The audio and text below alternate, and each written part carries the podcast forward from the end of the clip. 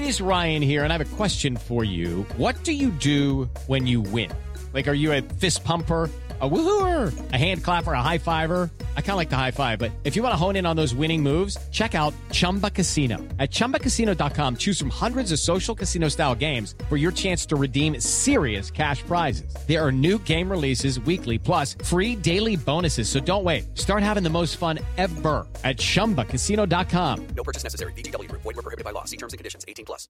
Hello, it is Ryan, and we could all use an extra bright spot in our day, couldn't we? Just to make up for things like sitting in traffic, doing the dishes, counting your steps, you know, all the mundane stuff. That is why I'm such a big fan of Chumba Casino. Chumba Casino has all your favorite social casino style games that you can play for free anytime, anywhere with daily bonuses. That should brighten your day a little.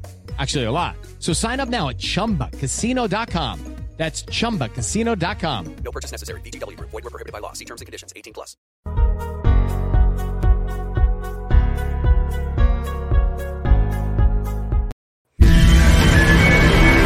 And now, it's the rest stop with Brad Restituto. Comes up to the pocket. Fires to the right side.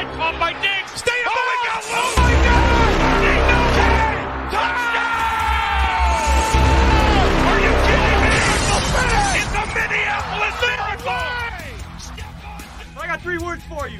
You like that?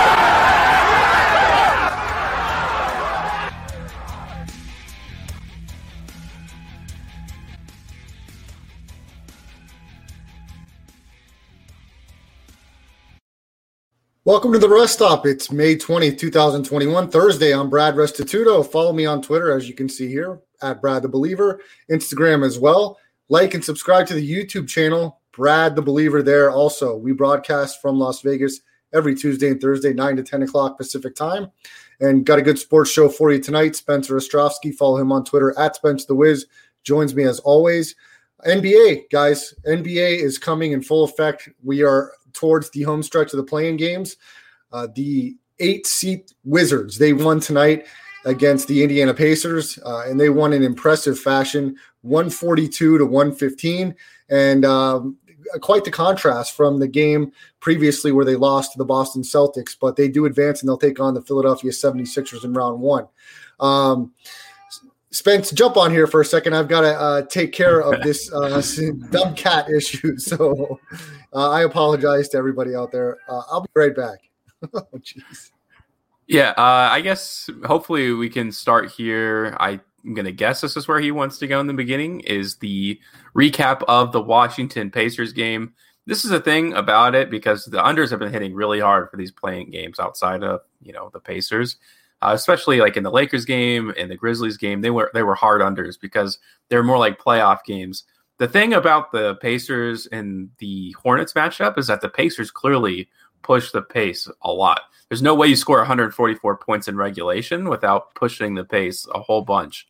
Uh, and I don't think they should have had that same mentality going against Washington. Washington, I believe, was seven and eight when they pushed the pace to, to a certain level, and they were first in the league in pace throughout the entire season. So if you're Indiana, especially without Caris LeVert and Miles Turner, you try to say, okay, we'll play the same way as we did against the Hornets as we do against Washington. You're just in a losing battle.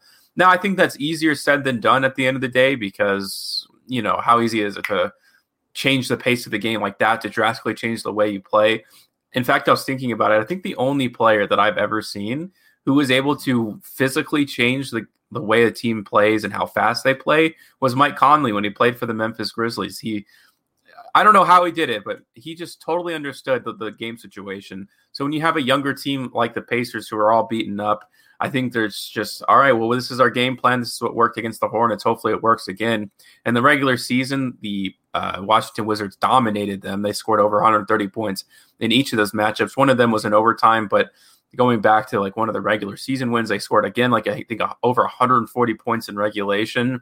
And this exact same thing happened here again. They just can't keep up with the Washington. You don't want to play the fastest game possible. You want to slow it down as much as possible, which I don't think will bode well for Washington come against their matchup with the 76ers.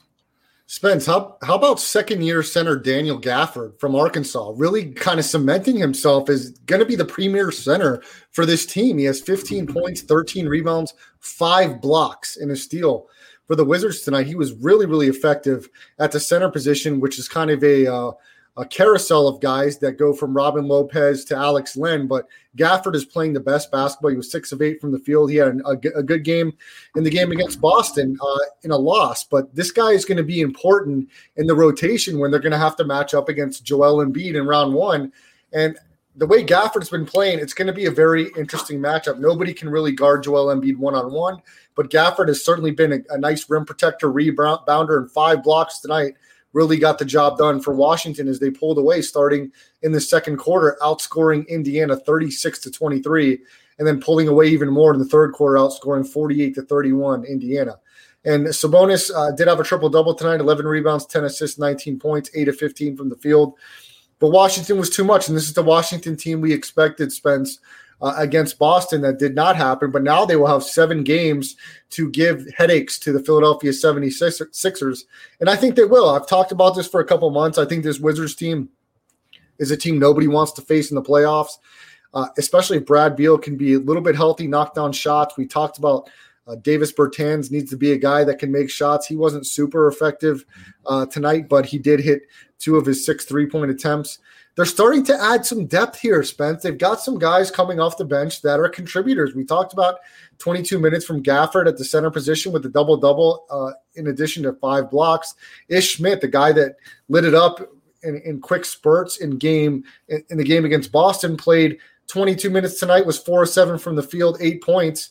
Uh, he would have been in double digits if he would have made his two free throw attempts, but he also had four rebounds and six assists.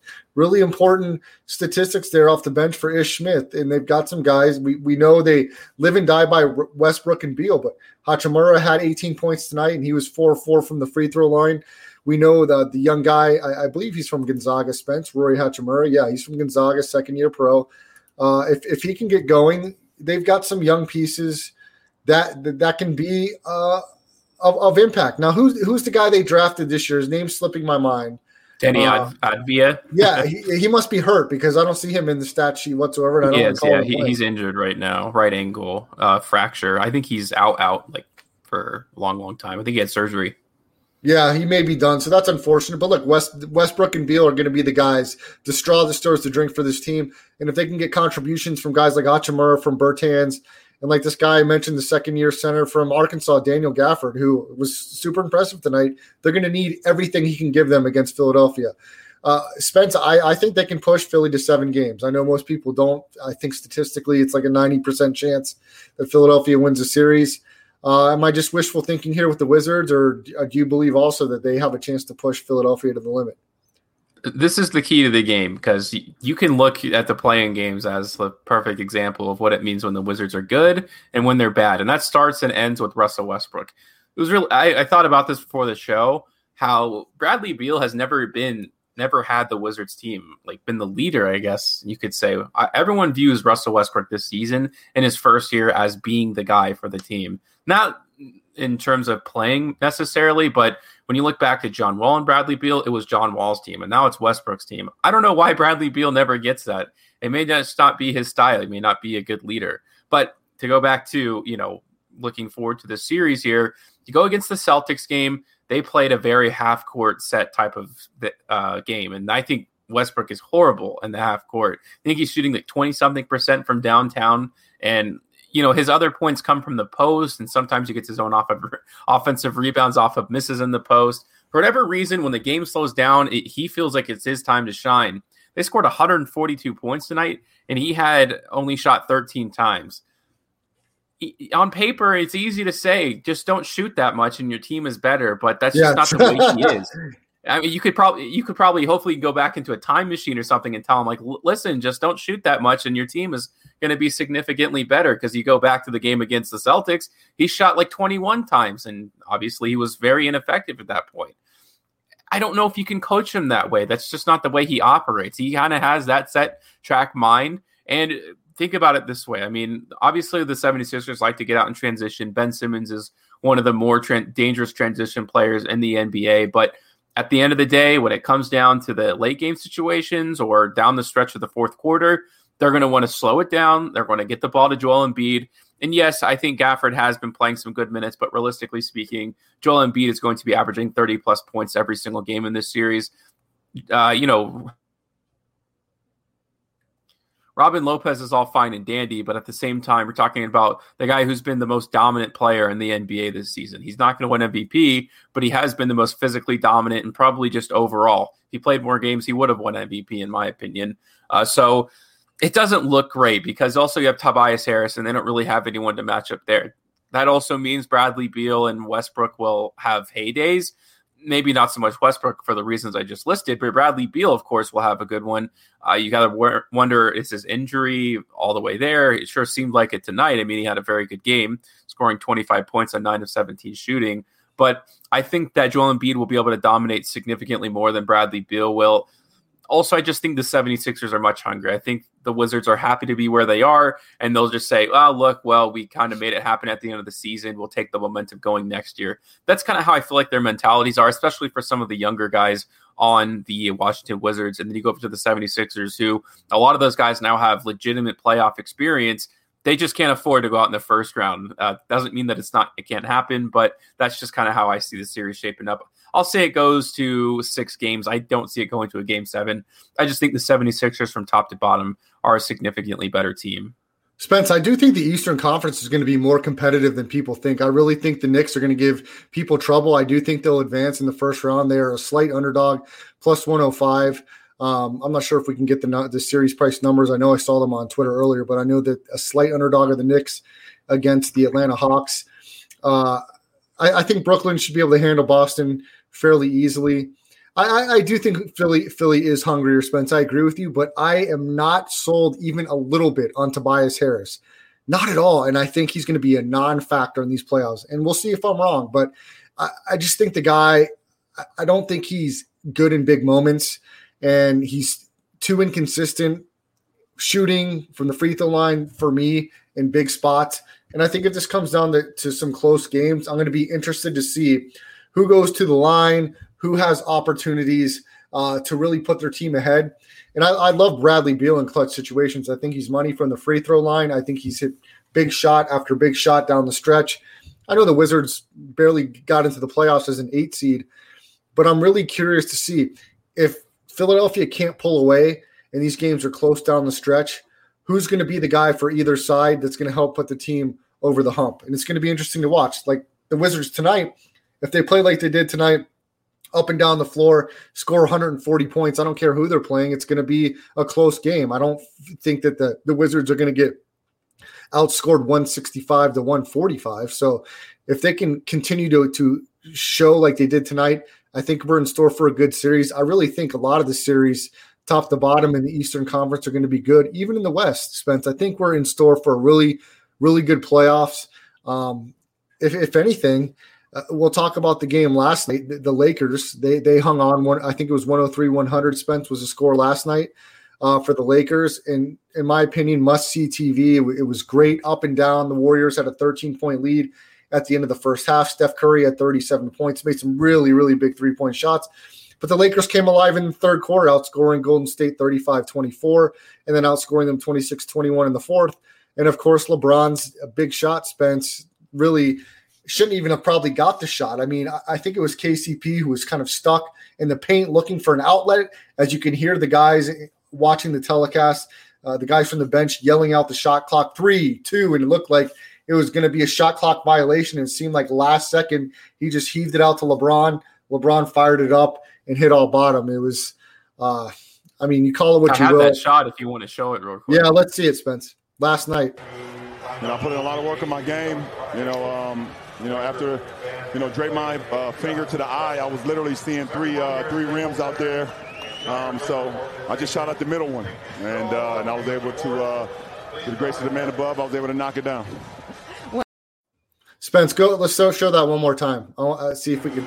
You know, I put in a lot of work in my game. You know, um, you know, after you know, my uh, finger to the eye, I was literally seeing three uh, three rims out there. Um, so I just shot at the middle one, and uh, and I was able to, uh, to the grace of the man above, I was able to knock it down. Spence, uh, I, I, thought the the refs, God, it was. I, I, thought Golden State gave the game away. There was a, a illegal screen call on Draymond right around that time where LeBron hit the shot, which was a bogus call, as far as I'm concerned. Uh, I feel. Did you feel like they got the call right with Draymond not giving him a, a flagrant foul there? LeBron went one to two from the line, um, tied the game up. Man, it was a really great back and forth game. I, I certainly thought uh, the Warriors had control, lost control, and then really gave the game away. Um, Anthony Davis was not effective in the first half, and having the stats that the Lakers had, the, the Warriors, they should have won that game. Yeah, the first thing I'll say about that shot is the general consensus, and Stephen A. Smith said this after he was like on the ESPN immediately and said that it was a lucky shot. Make no mistake, it was a lucky shot. He said something along those lines. I don't necessarily agree with that. Look, that's a tough shot. I mean, very few guys can make that. But at the same time, we've seen Steph make shots like that. James Harden, Kevin Durant, they they all do that. I mean, sure, it's again that, that's what separates them as superstars from the rest of the league. It's not an impossible shot. I mean, it wasn't like he was, you know, shoveling it from his chest or something like that. I mean, look, he he got it and he used his shooting motion. Like that's how he shoots every basketball, and uh, it went in. It was a it was a great shot. So is that that's probably not the ideal look that they wanted to get, but you know, I think the Warriors at the end of the day did give it away. Steph Curry just got a little too loose with the ball there, especially in the third quarter when you kind of saw that momentum change. Now they made it close again in the fourth quarter when he came back in. And not to say that Steph didn't play a brilliant game, but he, he's doing a lot right now. He has a lot of responsibilities. And I think he also loves the show part of the basketball game. He likes to have fun with it. And I think that has actually hurt him in certain points throughout his career. There was a game in the finals against the Cleveland Cavaliers during their blown 3 1 lead where he tried to do a behind the back pass to Klay Thompson and it went out of bounds during kind of a pivotal time. So that's kind of always in the back of his mind that Alex Caruso turnover as well uh, in the fourth quarter when he was kind of dribbling behind his back and that kind of went out of bounds. So we ha- we see those kinds of moments, and I'm not sure Steph will ever change in that respect at all. That's just the way he plays the game. You have to accept that. Andrew Wiggins played amazing defensively. So did Draymond on LeBron James and Anthony Davis. So there's a few ways to look at this game, right? And RJ Bell did a great job on Straight Out of Vegas talking about this today. That there's three main factors. Is it this should be a good win for the Lakers because they played so bad in the first half and they still came out with the win? Uh, is it you know B where th- this is not a good showing and is this like indicative of future performance where they're just going to kind of be sluggish here? Or is it just kind of indeterminate where the lakers you know didn't play well they just didn't so happen didn't happen to shoot well and the warriors were just playing really good in the first half? I'm not exactly sure where i fall in the line of that. I, I would tend to say that it's probably a good sign that they're still figuring out to a certain extent. I know dennis schroeder you know just came back he didn't have COVID, but he was in the health and safety protocols at the end of the season. He played awful during that entire game. I wouldn't say he's going to do that forever. And uh, you know, LeBron James had that pretty nasty fall. I thought his ankle was cooked like really badly. He's been out for a long time with that. And when Draymond poked his eye, it looked like the way he came down. I was like, "Whoa, this is really bad." That was a really bizarre play, by the way. I know you mentioned that for a second. It looked like his hands were a little more forward than straight up. So I thought they were going to call the flagrant foul. Uh, they ended up calling it a hard foul, but we are in the playoffs. Uh, it's interesting. Sports Reference has no idea what to do with these statistics, by the way. Tatum and LeBron's th- uh, triple double, or I should say Tatum's 50 point performance and LeBron's triple double, like basically is in the ether right now. They don't know whether it's a part of the regular season or postseason, but that's a story for another time. Uh, you know, the Lakers, look, they wanted the seventh seed. I think more than anything, I think they're very happy to be where they are. Not to say that they couldn't have beaten either the Utah Jazz or the Phoenix Suns, but when you look at it, you're I think you're just going to have more of a headache, especially for them uh, when it comes to if they were to have to play the Utah Jazz because they would cream the Memphis Grizzlies. The Grizzlies just aren't ready for that kind of spot, or they're not talented enough. And I'm sure we'll talk about Memphis in just a bit. Uh, I know I've been long winded. I don't mean to be, but uh, no. yeah. Uh, when it comes to the Phoenix Suns, I mean, yes, they had a great regular season, and Chris Paul has been spec- been spectacular. He's probably top three in MVP voting, or at least he deserves to be. Uh, but at the same time, you go down that list, these guys have this is their first time in the playoffs. And LeBron, Anthony Davis, and most of their crew, if the only new faces, like you say, is like Montrezl Harrell and Dennis Schroeder, and they're both talented, you know, they played playoff games, so they should be ready. Other than that, the rest of the team is being carried by people who just won the championship not that long ago. So when you kind of pair that together, I think it makes sense. And it's crazy to me that it started out, I think the Lakers somewhere minus 300, or that's what they showed on ESPN. It's almost even money now. It's like, do people hate the Lakers or do people love Phoenix that much? I'm not sure. Yes, Spence, I, I'm with where the money's going. I think I think the Lakers are done. They are done for. I, I don't think they're good enough to win a playoff series in the Western Conference, especially against the Phoenix Suns. I don't know if this is the Suns' time to go to the finals, but they're certainly going to get past the Lakers, in my opinion. I think Chris Paul's leadership mixed with the youth of uh, Devin Booker and some of the other young guys, Ayton, uh, and the guys that can score on the squad, isn't isn't uh, Who's the is is one of the Bridges on this team? Who, who's one uh, of their yeah, other? M- Mikal Bridges is on the Phoenix Suns. Yeah, I, I think I think the Suns are going to wipe clean the uh, the Lakers. I, I, think they win in five or six games, and I just don't think the Lakers are fully back healthy with Davis and LeBron. And I don't think they're good enough all around. They're not getting the type of contribution that they need. They were lucky to win that game last night. I don't think they get past Phoenix. I think Phoenix holds home court. Uh, I think game one's going to be really important for Phoenix, and I think they'll get off to a strong start. what were your thoughts on LeBron's hysterics, man? With the eye thing, he had to tell everybody every second. Spence, I know you like to listen to. Uh, I, know you've been really busy lately, but I know you're a fan, as I am, of NBA t- uh, NBA radio on um, Sirius XM, and, and a big argument today. I don't know if I would go this far, whether LeBron's clutch or not, and his hysterics. I think definitely LeBron's clutch. I don't know if that's much of an argument. Maybe you can debate like uh, Termine did today on uh, on the NBA show that in the first seven years of his career he wasn't clutch. I don't really care about that debate too much. The point is LeBron's been uh, the best player in the league for well over a decade, if not longer, and arguably one of the best players in history. To me, like all this nonsense off the court since last year and him not being on the floor. So more of his kind of persona has been off the court this year because that's really where he's been seen and heard from since the presidential election is more off the court. I'm just kind of over this year with the Lakers, Spence, and I think that the team that's really been talked about more in a basketball since the Phoenix Suns are going to are going to dispose of them. We'll see if that's the case. I, I just don't know that LeBron has the switch this year, not because he's not capable of it, but I just don't know that mentally he's LeBron James that we've seen in years past. They've won a title. Anthony Davis isn't that guy. They're going to need huge contributions from Kuzma, Montrezl Harrell. Um, you know, Andre Drummond was not that great last night.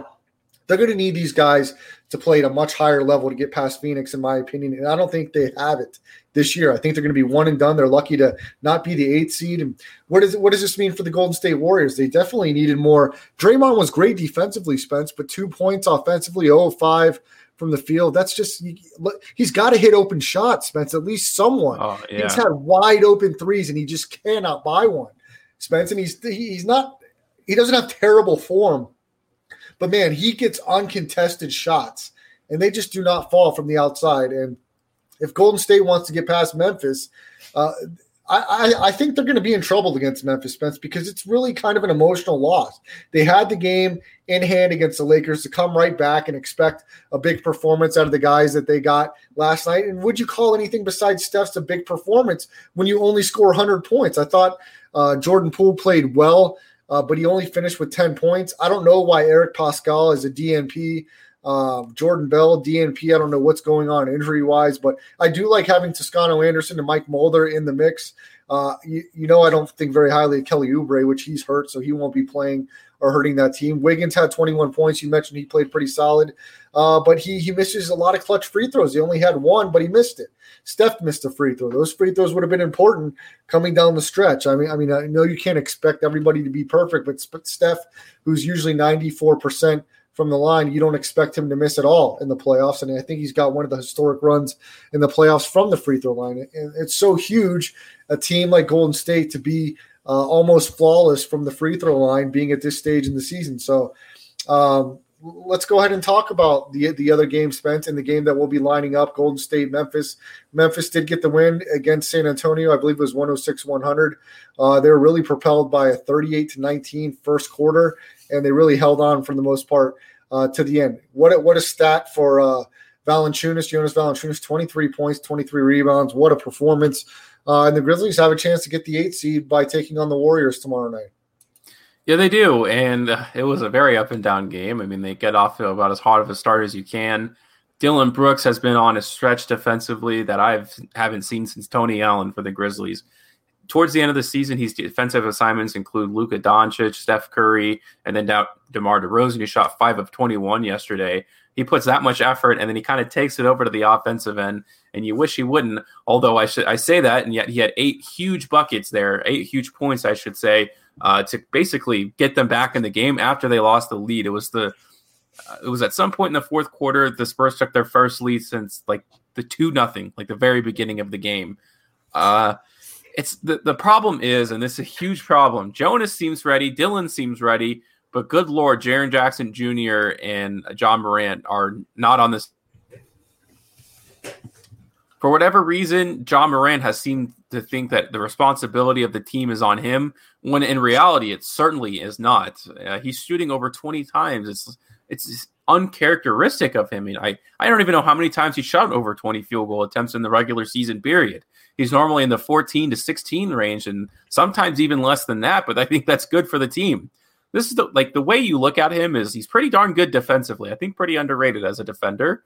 Uh, he's obviously extremely athletic, great in the open court, uh, an elite passer. I mean, for his age, the passes that he made, he had a great pass to the corner three for Kyle Anderson uh, towards the end of the game that essentially not sealed the game for them, but almost put it out of reach. It was one of the biggest baskets of the game.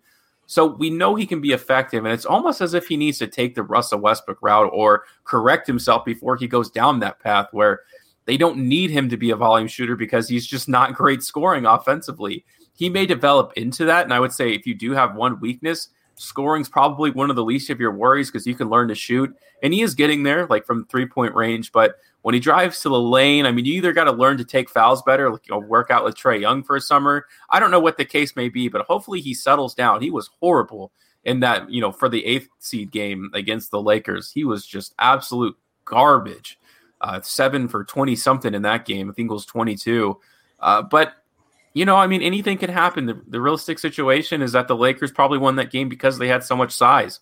Jonas Valanciunas just did something that nobody in Memphis history, rather in either in the regular season or postseason, to have 20 and 20 by the end of the third quarter has ever done. The only other person to do it this season was Domantas Sabonis, I think against the Phoenix Suns, if I'm not mistaken. He had a 20-20 game through three quarters. But th- this is the way that I look at it. I mean, I don't want to put on my tin hat, but look, the NBA does not want the Memphis Grizzlies to make the AC. They want Steph Curry there and they're also at home, so that's also part of it. They may end up putting referees, and again, RJ Bell kind of brought this up during his show today that they may put referees in this game because they kind of like pick and choose as they go along. There's not set crews. They that it may allow more physicality physicality down below. We know the Grizzlies depend on the paint. That's really their identity. They don't shoot too many threes, or you know, you try to get the ball at the Desmond Bane and Grayson Allen and so on and so forth. But they run the offense through you know Jonas Valanciunas, who when he gets double team passes it out and they pass the ball along, or the pick and roll where he picks and pops. I just don't see it happening. I mean, Steph is going to have another big game most likely. I know Dillon Brooks plays him pretty well. I just don't think, again, to go back to my original point, that Ja Morant and Jaren Jackson, who I don't think Jaren Jackson scored after the first half. I think he had zero points, the rest going on. And he's coming back from injury. Those are the guys that they need to be the best during this time, and they're not doing that. They're just, you know, making up for him on team wise the Dillon Brooks, the Jonas Valanciunas, the Tyus Jones, the Desmond Banes, if you can believe that as a rookie, are kind of picking up the pieces for them. They'll have their time. It's just not now. I, I will be rooting for them, though, by the way. I am from Memphis, Tennessee. Of course, I want them to win. Spence, do you buy in at all that this could be a draining loss for Golden State? Had the game in hand, and then LeBron James, who's seeing three baskets to hit the go ahead three um, with under a minute left. I mean, does this kind of make Golden State maybe lose a step, lose a step of fire coming into play? uh, Memphis for a playoff spot, a team that they kind of scratched and clawed to beat to even get into the 7 8 game? Yeah, I mean, a draining loss to me is a last second shot. You know, LeBron hit that with like 57 seconds left. I know it seems like such a short margin, but at the same time, to lose it at literally the last second is pretty hard to swallow. When you lose because you just don't make shots at the end of the game, and it's not like they had a 20 point lead, they had a sizable lead at halftime. But again, there's two halves of basketball. So eh, for the most part, it was close in the fourth quarter. It felt like a playoff game, and I think you know Steph and Draymond certainly have been through that situation before, where they lose a close game. I think they're more hungry than they are kind of. Oh shoot, you know we should have had that game. They'll rebound. I mean, they have some decent leaders there. Uh, so I, I don't. I'm not really buying that storyline. Uh, can they? Can Golden State win if if Steph does not go off for 30 plus and Draymond again only scores one basket or no baskets? I mean, I, I don't think Golden State can win if Curry doesn't go for more than 30 and Draymond doesn't at least score 10 points. I think if if if Curry's stat line is 30 points and Draymond is five points, I think that Golden State loses the game. Yeah, I always joke and say that uh, Draymond Green looks like he's shooting with a backpack on. Hmm. Uh, look, the, the, reality situation, he's gotten progressively worse over the last five seasons. He shot 38% in, I believe, 2015, 2016, if I'm not mistaken. And since then, every single year, his shooting percentage has gotten lower. I don't think he cares about his craft that much. I think he's just, he knows he's a great defender. He knows he's a great passer. And those kinds of things ever leave you as a basketball player. Like once you're a great passer, you just kind of understand the flow of the game from a fundamental sense. But shooting, certainly, that's something you have to work on all the time. If I were to go into the gym and try to shoot now, I mean, I would be terrible. But once I get into the gym a lot more, I think I'm a pretty decent shooter. And I think just because I'm not a professional player, I think those kinds of principles apply. And clearly, he's just not doing that. They lead him. They leave him legitimately wide open. When he shot 40%, that was during the time, you know, during their heyday where you you had to leave him open, and then you try to contest if you can. You know, after taking out of the double team from Klay and Steph. I, I don't know why that's been the case, but he, he's kind of a joke to me. I, I, don't know. He's just so uppity and uppity, and he has nothing to show for it much anymore. It's very disappointing to see his career path, without a doubt. I think he could have been a Hall of Famer, and it's certainly projecting way away from that now. Spence, before we move on from basketball, real quick, I want to go back to the Lakers last night. And I want to talk about the job Alex Caruso did on Steph Curry and his defensive effort as a whole. I thought he was fantastic, really on both ends of the court for the Lakers. And man, I, I did not, I don't know if any Lakers fan fans expected this guy to continue to elevate his game as the years go by, becoming a really valuable piece for this Lakers team. And he may be a, a really, really important factor uh, guarding Chris Paul, possibly, possibly Devin Booker to see um, how the Lakers do in the next round. Caruso was huge last night. No, he was, and he's just kind of one of those glue guys.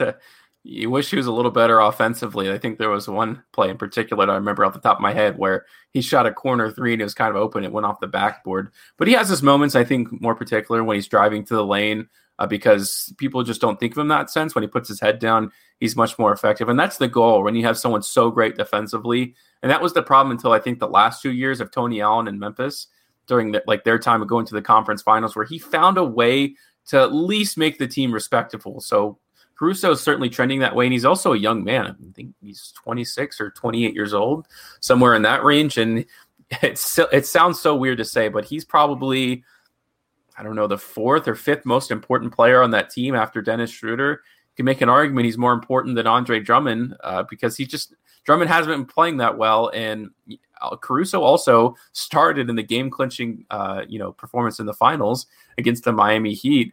He'll have to play like that in every series against, let's just say, for example, Devin Booker. I'm assuming that will be his primary defensive target. So he's able to play pretty well like that. I think you can accept whatever Chris Paul gives to you because Dennis Schroeder is an okay defender as well. That's Spencer the Wiz. Follow him on Twitter at Spencer the Wiz. I'm Brad Restituto at Brad the Believer. The rest stop every Tuesday and Thursday, 9 to 10 o'clock Pacific time. Spence, let's transition over to the NHL playoffs and, of course, the Golden Knights here locally.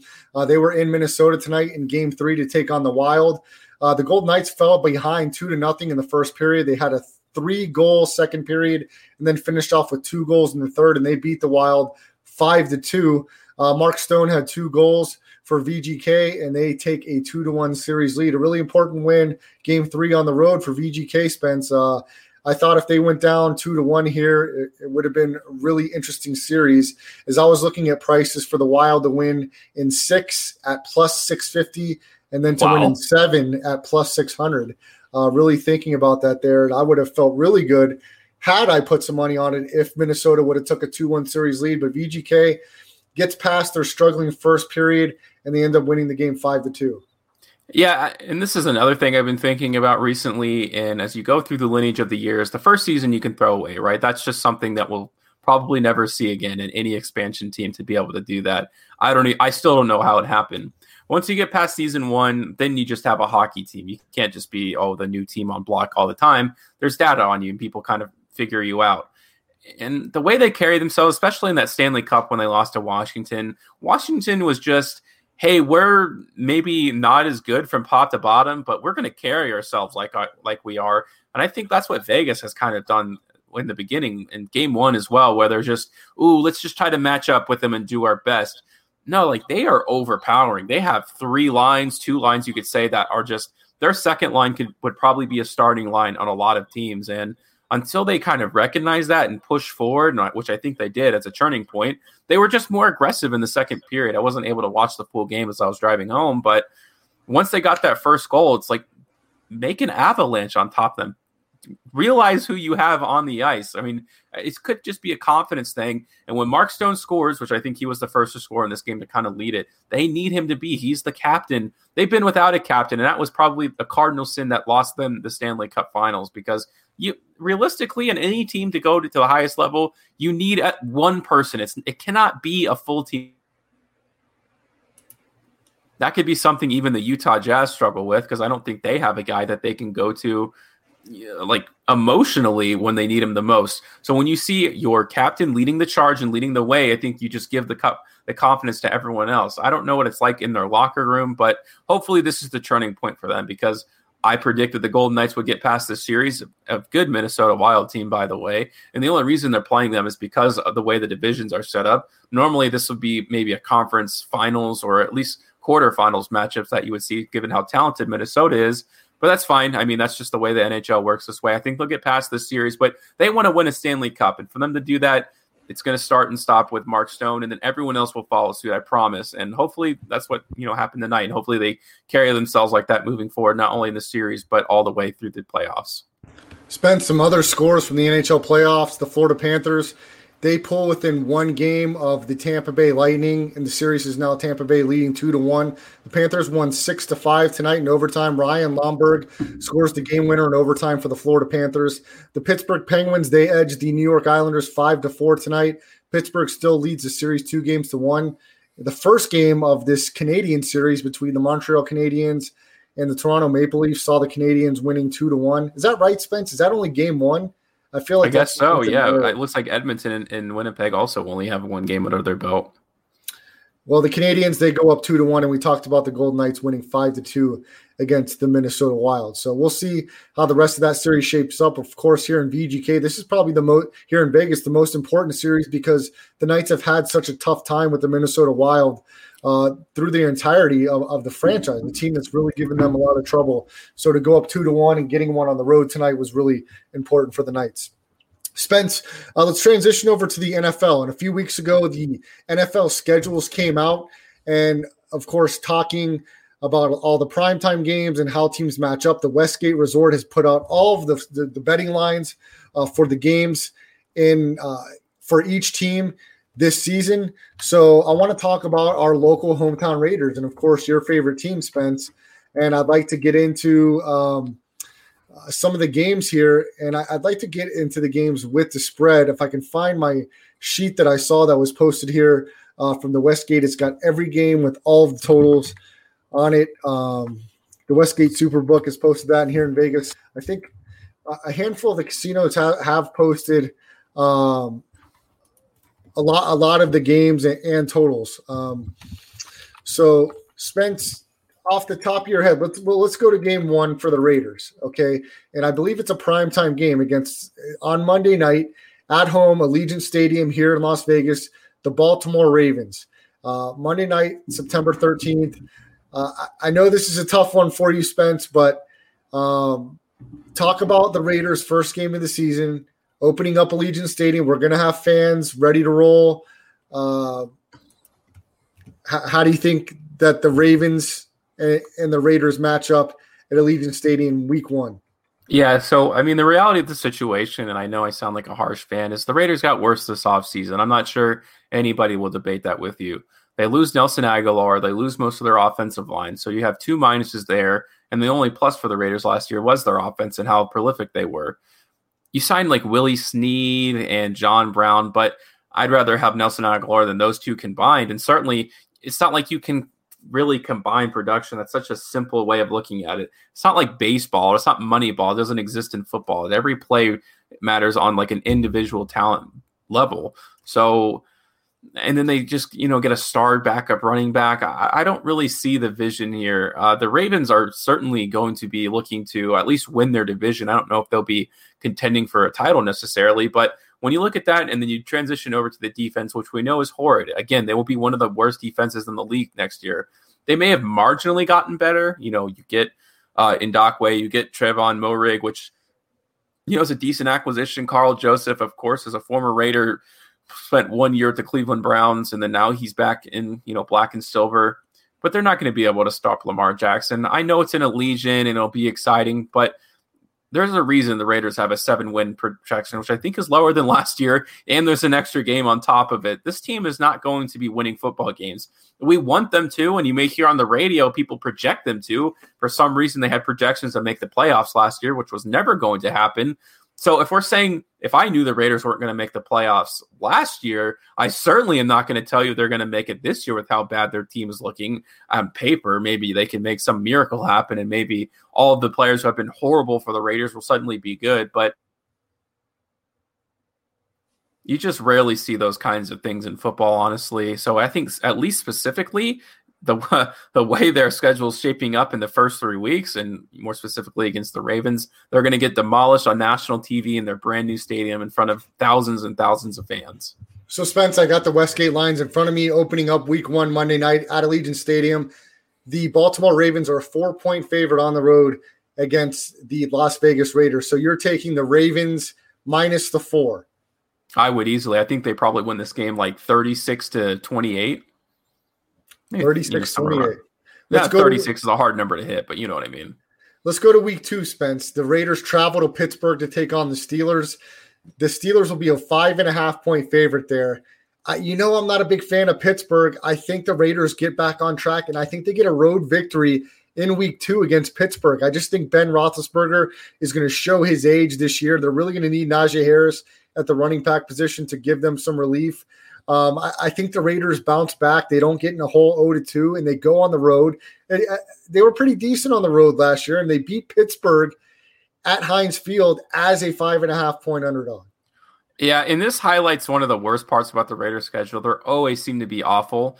The Raiders never have a long homestand. It's home away, home away, home away. And this is the start of that, right? They go to Pittsburgh. Look, Last year, all you had to do to beat the Raiders, I don't know why everybody didn't just follow this blueprint. You double team Darren Waller, and Derek Carr suddenly forgets how to play football. And part of that was because he didn't have a great weapon to throw opposite to. Henry Ruggs is supposed to be a wide receiver one this year, and that's not happening. So I think the Steelers are so talented defensively. They did lose Bud Dupree, so I, I, we'll have to see like what kind of effect that has. I wouldn't imagine they start to crumble and fall apart, but if they're able to just cover Darren Waller and now he has nobody else to throw to on the field realistically on a consistent basis, unless they trade for Julio Jones, let's say, uh, this is another loss for me. I, I, don't see them winning this game. I just think that they're not built to uh, win these grind out games where they play against good defenses because they just physically can't. I think Ben lost Ben Roethlisberger if you don't want to face him at, le- at the very least, it's in the beginning of the season when he'll be his healthiest. He'll be able to throw up and down this field. The Raiders have nobody to cover their wide receivers. I say they go down 0 2 to start the season. All right, Spence has the Las Vegas Raiders 0 2. I have them 1 1, heading back home to Allegiant Stadium to take on the Miami Dolphins. This game's a pick 'em. I'm going to go with the Raiders again to start off 2 and 1. I think they were shocked in Allegiant Stadium last year. I believe Miami did come to Allegiant Stadium last year. If correct me if I'm wrong, there. Yeah, they did and they gave away the game. Uh, I think they don't give it away this year, and they beat the Dolphins, and they uh, rattled Tua enough to get the victory and go to two and one. Yeah, uh, you know, I, I saying all these things in the beginning because those are playoff teams. Well, the Raiders aren't going to go 0 and 16 this year. That's you know, I'm not going to go that far. That'd be pretty crazy if I said that. But yeah, I think they'll get on track. I think they're going to be down in a hole. Playing desperate is worth a whole whole lot in the NFL they're going to be so you know like they have to keep their season alive essentially. Uh they can't go down 0-3 they're at home. Everyone's going to be really anxious. And I, am not a we'll have to see how Tua plays but clearly they dominated them in their last matchup. They feel pretty comfortable with where they're at. I think you know they can take advantage and you know they'll get their first win inside Allegiant Stadium in front of fans and they'll be one and two uh, so far through three weeks for me. Spence week four the Raiders will be in a divisional matchup. They'll travel to SoFi Stadium to take on the Chargers. I think the Chargers will get the best of them here, but I I do like the later Raiders inside the number. These divisional matchups, Spence, you know they're always dog close. Um, especially these two teams, they play within a field goal so frequently. Uh, I think the Chargers get the win, but I'll, I'll take the Raiders plus the four. Yeah, that's definitely not a bad bet at all. They, you know, clearly have played them pretty closely about an overtime game, and then you know the crazy catch at the end of that first one. The Raiders will lose again. I think they'll end up splitting the season series. They'll probably just have the home advantage. Home is worth a whole lot this season because there are fans inside stadiums now, or there yeah. will be. I'm going to assume that all of them will be full capacity by the time you know the season rolls around with the mask mandates being dropped and everything. So uh, for me, the Raiders go one and three to start the season, but hopefully there's a little bit of break there. And it looks like there is as I'm looking down the schedule. Spence, in the week five, Justin Fields and the Chicago Bears come to town. The Raiders will be sitting, at least as of right now, as a three and a half point home favorite. I think the Raiders home uh, hold home field and they beat the Bears here. I don't know if they cover the number. Uh, I will say that the, three and a half. I'll take the Bears just on principle of the number, but I think the Raiders get the win and they move to three and two on the year. I'm, I'm not deathly afraid of the Bears, especially if Justin Fields in the spot, and even better if Nick Foles is there because, well, I say that, and yet Nick Foles, I believe, tied an NFL record for uh, touchdown passes when he was with the Eagles and he played against the Raiders a few years ago. But it's been a long time since then. It's a different Raiders team. I, I think again the Raiders will have to win this game. According to me, they'll be one and three. And playing at home, it's always a big advantage. There's going to be seventy thousand people there, whatever the number is. I don't know if that was a big exaggeration, but they'll probably go two and three here for me. Uh, looking to you know hopefully get back on track against the Broncos the week after. Yeah, Spence. Uh, the next week, week six, they'll travel to Mile High to take on the Denver Broncos. Again, another divisional matchup. The uh, Broncos will be a three and a half point favorite. I think this is another one where the Raiders will split the series. I think they drop this one at Mile High, and then they'll get the one back later in the year, week 16 at home. But I think they drop this one on the road to Denver. Yeah, I'm actually going to disagree with you, and it sounds pretty uh, scary when I think the Raiders will win. But they'll be two and three, according to me. Uh, they just can't afford to lose. I think they're going to really actually try to make a playoff push early in the season. They always have, you know, play better in, in, the beginning, and then it goes really bad for them later after this nice start. They need to be three and three at this point, and the Broncos just aren't that great. I mean, they made some really nice additions, but I think the Raiders will start to find their groove offensively. You know, maybe they'll try to have a better connection with Willie Snead and John Brown and Kenyon Drake. I think this is one of those games where they'll really figure it out. They may even blow them out in Denver. That'll get the city buzzing. I can just kind of see this the storylines and the headlines going now. So I say you'll have a three and three Raiders after week six. So Spence, we're we're on the same page as the Raiders record. We're differing on some games. I think the game before the bye week at Allegiant Stadium, the Eagles come to town. Raiders three and a half point favorite. I think the Raiders get a win before the bye here and they take care of the Eagles. Yeah, I, the Eagles most likely be a dumpster fire if they're flip flopping quarterbacks, and this would be a prime week where they just don't know, or this will be. They'll probably say this is Jalen Hurts' last week to show himself before they go to whoever they have on their roster at that point. That's actually a really short line and surprising to me. The Raiders, this will probably be one of those feel good games where they're finally climbing out of this one three hole that I had them in, going on to four and three before the bye week, where you know they try to hopefully gain enough momentum to carry them through the rest of the season. Spence coming out of the bye week nine against the New York Giants, traveling East Coast. We know this could be tricky in those early start games. The Giants, they're looking to be better this year. They've got some young talent. The Raiders certainly currently will sit as a one and a half point road favorite. Spence, you start off with this one because I think this one could be a little tricky for the Raiders. This on paper looks like a game the Raiders should win, right? For me, they're coming off a four and three. They're they're feeling decent after the bye week. But that's been the story of the Jon Gruden Raiders and his entire tenure there, where it looks like they're primed to take the positioning, where they shouldn't lose the game, and maybe look to have good playoff positioning. Maybe not even uh, you know compete for a wild card spot. Maybe they're trying to take the division. But that's it. That's disappointing. That's been the whole Raiders moniker for a very long time now. It look it's too good to be true. I think the Raiders lose this one and they go for they are four and four at this point. Spence, I agree with you. I think if the Giants are healthy with Saquon Barkley, some of the young guys, they've got uh, Toney at wide receiver, Daniel Jones. We know this guy can run and pass the ball. I think the Giants will hold home field and get a win here. Next week, the Raiders will be at home and maybe a look ahead spot. That Giants coming off a week. It's hard to say that coming off off of a bye, but the Chiefs will be at Allegiant Stadium the following week, week 10. Uh, Spence, we know these divisional games, it's going to be the Chiefs, a seven and a half point favorite. I think the Raiders cover the number, but I'm going to go with the Chiefs getting the victory, and that's going to be two straight losses coming off of the bye for the Raiders. Yeah, I think the Raiders will get desecrated. I, I don't think it's going to be as close as it was last year. I think the Chiefs are are we playing with a little bit of chip on their shoulder. They do not like the way they went out. They, you know, revamped their offensive line. They're looking good this season. There's no reason I can't explain what happened last year, especially in two close games. I just, it's not realistic to think the Raiders are going to play close games, getting worse from last season and now that they'll even be able to be in these games. So they're going to go to, I guess, four and five now for me at this point, uh, on my, according to me. Uh, Spence, is that four and five or four and six? Uh, let's see here. One, two, three, four, five, six, seven, eight.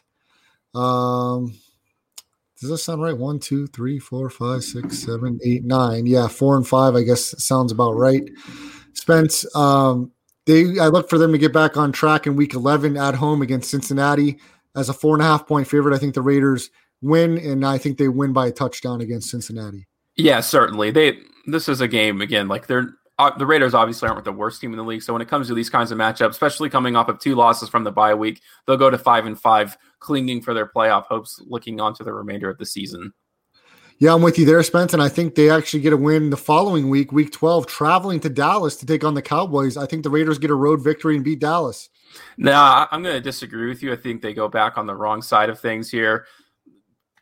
The Cowboys are probably going to score 36. I keep saying 36. I don't, I don't know why, but they'll score 30 plus points uh, somewhere in that range over the Raiders. Their offense is going to be prolific, assuming everyone's healthy. Amari Cooper is going to, you know, have a revenge game, I guess you could say, against the Raiders. It wasn't necessarily a horrible breakup, but he's going to want to play well against them.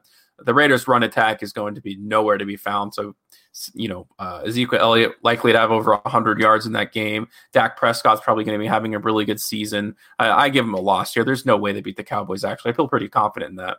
Uh, I disagree, Spence, and I think uh, they come back for three in a row at home against the Washington football team the next week. I think the Raiders are starting to feel themselves with three straight victories, beating the Washington football team as a two and a half point favorite. I think they win comfortably. Uh, this this is a close one, but Ryan Fitzpatrick dogged the Raiders in their last matchup in Allegiant when he came in, so he clearly doesn't have a hard time against them. Now, actually, I, I, think the Raiders lose this game because I think Washington has a really good chance of winning their division. And if they're going to do that, they're going to have to win games like this against a middling Raiders team, which, according to me, will be two games under 500. That's a must win for them. And I think they'll get it done. The Raiders are going to start falling apart at this point in the season and probably the end of their tenure up with whoever they have in their front office. So, Spence, I believe at this point I have the Raiders as one, two, three, four. And then the three game winning streak gives them five, six, seven wins going into Arrowhead to take on the Chiefs. I think it's seven wins. Uh, it stops at that point as the Chiefs get a victory at Arrowhead in Week 14. Yeah, nothing too much to go over here. Like I said, I think they're going to absolutely massacre and eviscerate them in both of their matchups. They will not be close like they were in prior years to last. Spence, after that, they travel to Cleveland to take on the Browns. I think that's two losses in a row for the Raiders. After feeling themselves, from my opinion, winning three straight, they lose two straight, dropping in Cleveland to the Browns. Yeah, the Raiders will lose their one, two, three, fourth game to me. It was close. Um, this is the thing I hate about the NFL, by the way, because it is in Cleveland again, which I think that happened last year. I think they played in Cleveland. Or these dumb win games. I hate condition games in the NFL. It is so it's just not conducive to great football. Have ever watched a high win game be like, "Whoo, man, that was." I'm so glad that happened. I'm so glad we didn't have a dome there. Or even a rain game, like, oh wow, that quarterback went five for 21 passing. That is sick. That was such a good game. Even snow games, I mean, aesthetically they look great, but uh, come on, the guy runs the ball 28 times, the score is seven to three. It's going to happen again because it seems like it's later in the season. So there's going to be inclement conditions a healthy Browns team will still be able to run the ball more effectively. Cleveland should have never lost that game last year. I have no idea why they did. So the Raiders lose their fourth game in a row, uh, looking to just just end their season not very well. So Spence, I, I, I still have the Raiders at seven wins going home to Allegiant Stadium week 16 against Denver. I think they get the win and go over the win total at home, beating Denver in division, splitting the series. Yeah, uh, I I think they're going to win both matchups against the Broncos. It's going to be one of their pity wins. Like, oh look, we lost four in a row, but we're coming back on track now against a horrible Denver Broncos team. So I think that gives me their sixth win of the season. They're getting real close to their season total for me at seven so far, uh, according to you know my recollect or not recollection, but predictions. All right, Spence. So week 17, they travel to Indianapolis to take on the Colts. Uh, I think this whole team's going to be very, very good with Carson Wentz under center. And I think even though the Raiders have won some games in Indianapolis over the years, I think the Colts will get a victory here in week 17. Yeah, the Raiders will have six wins to me at this point in the season, so they'll have absolutely no reason to play football. The Colts will probably be playing very meaningful football, either to win their division or go into the wild card spot. I'm not sure, maybe even contend for the first seed in the West. Who knows how their season's going to go? Another loss for the Raiders. I don't think I'll take whatever the what, what was the line in this one? Six points. The Colts favored. Yeah, they're probably going to win by like 14 plus. I would say, especially when the Raiders have nothing to play for at that point in the season. The Raiders wrap up at Allegiant Stadium divisional matchup against the LA Chargers, and I think the Raiders go over the win total as they already have, according to my predictions. But they get their ninth win of the season and finish the season at nine and eight, beating the Chargers in Week 18. Yeah, the Raiders will get their seventh win of the season just to ruin their draft position as they usually do at the end of the season. So there we go. The Raiders do not go over on their win total. I love the under here, or I guess the push in this case. Uh, but there's very they could very easily lose this game too. The Raiders are just terrible garbage. Oh, uh, I, I don't know if I'd go that far, Spence. Terrible garbage here. I mean, the, you have the Raiders at seven wins. I have them at nine. We'll see how it shapes up. With nine wins, the later Raiders will be uh, either on the outside looking in or right in the mix of that final playoff spot with the extended playoffs, uh, each wild card in each conference. So uh, I think it'll be interesting to see the Raiders. I think they got a couple more wins than you give them there on the schedule. I mean, uh, think about it this way: How many Pro Bowlers do the Raiders have on their roster realistically? One, two, two, maybe, probably two. You have Darren Waller and maybe Derek Carr because he on paper is so great. Other than that, I think to have only two Pro Bowlers on your entire roster is indicative of probably how many games you'll realistically win throughout the season. I think Josh Jacobs is a fringe Pro Bowler, so uh, I'll uh, give him that. That's sad to have your third Pro Bowler be your running back. I mean, it's just not it's not great. I mean, how many Pro Bowl running backs players have won Super Bowls in the past 10 years? Uh, not a lot, but Spence, we'll see how this young draft does with Moehrig at the safety position. We'll see how Ngakoue fits in uh, with his old, I believe his old coordinator, Gus Bradley. Is that right? Is he the new He is. He is the new coordinator. And if they would have had Richard uh, Sherman, I think – as niche as that seems to be, I think for him to be a leader for guys like uh, Trayvon Mullen and maybe even Damon Arnette would have been enough to sway them to maybe around eight wins. But because they have absolutely no talent over there, especially at the secondary position, how can they win any football games? They're not going to. They're going to score less points per game this season because they're less talented offensively. And that marginal difference of marginally being better than last year defensively, I mean, how can you project them to have nine wins when uh, last year I think they had seven or maybe it was eight? I don't remember. Spence, we'll preview some more teams um, as we continue to, to follow down, getting up closer uh, to the season here with um, the NFL. And I don't know where we'll start off. We may continue to stay in the AFC West and go through some of that, but we'll definitely uh, follow the spreads that are already out from the Westgate Superbook and then all the games of the season for each of the teams as we prepare for the offseason to get in full swing in the NFL. Basketball playoffs underway. The actual seeding games, the seven game series will start up here over the weekend. NHL playoffs in full effect also. So for Spencer the Wiz, follow him on Twitter at Spencer the Wiz. on Brad Restituto. Have a great weekend, and we'll be back with you on Tuesday. Have a great night, everyone. Hey guys, it is Ryan. I'm not sure if you know this about me, but I'm a bit of a fun fanatic when I can. I like to work, but I like fun too. It's a thing. And now the truth is out there. I can tell you about my favorite place to have fun Chumba Casino. They have hundreds of social casino style games to choose from, with new games released each week. You can play for free anytime, anywhere and each day brings a new chance to collect daily bonuses. So join me in the fun. Sign up now at ChumbaCasino.com. No purchase necessary. VGW. Void prohibited by law. See terms and conditions. 18 plus. It is Ryan here, and I have a question for you. What do you do when you win? Like, are you a fist pumper?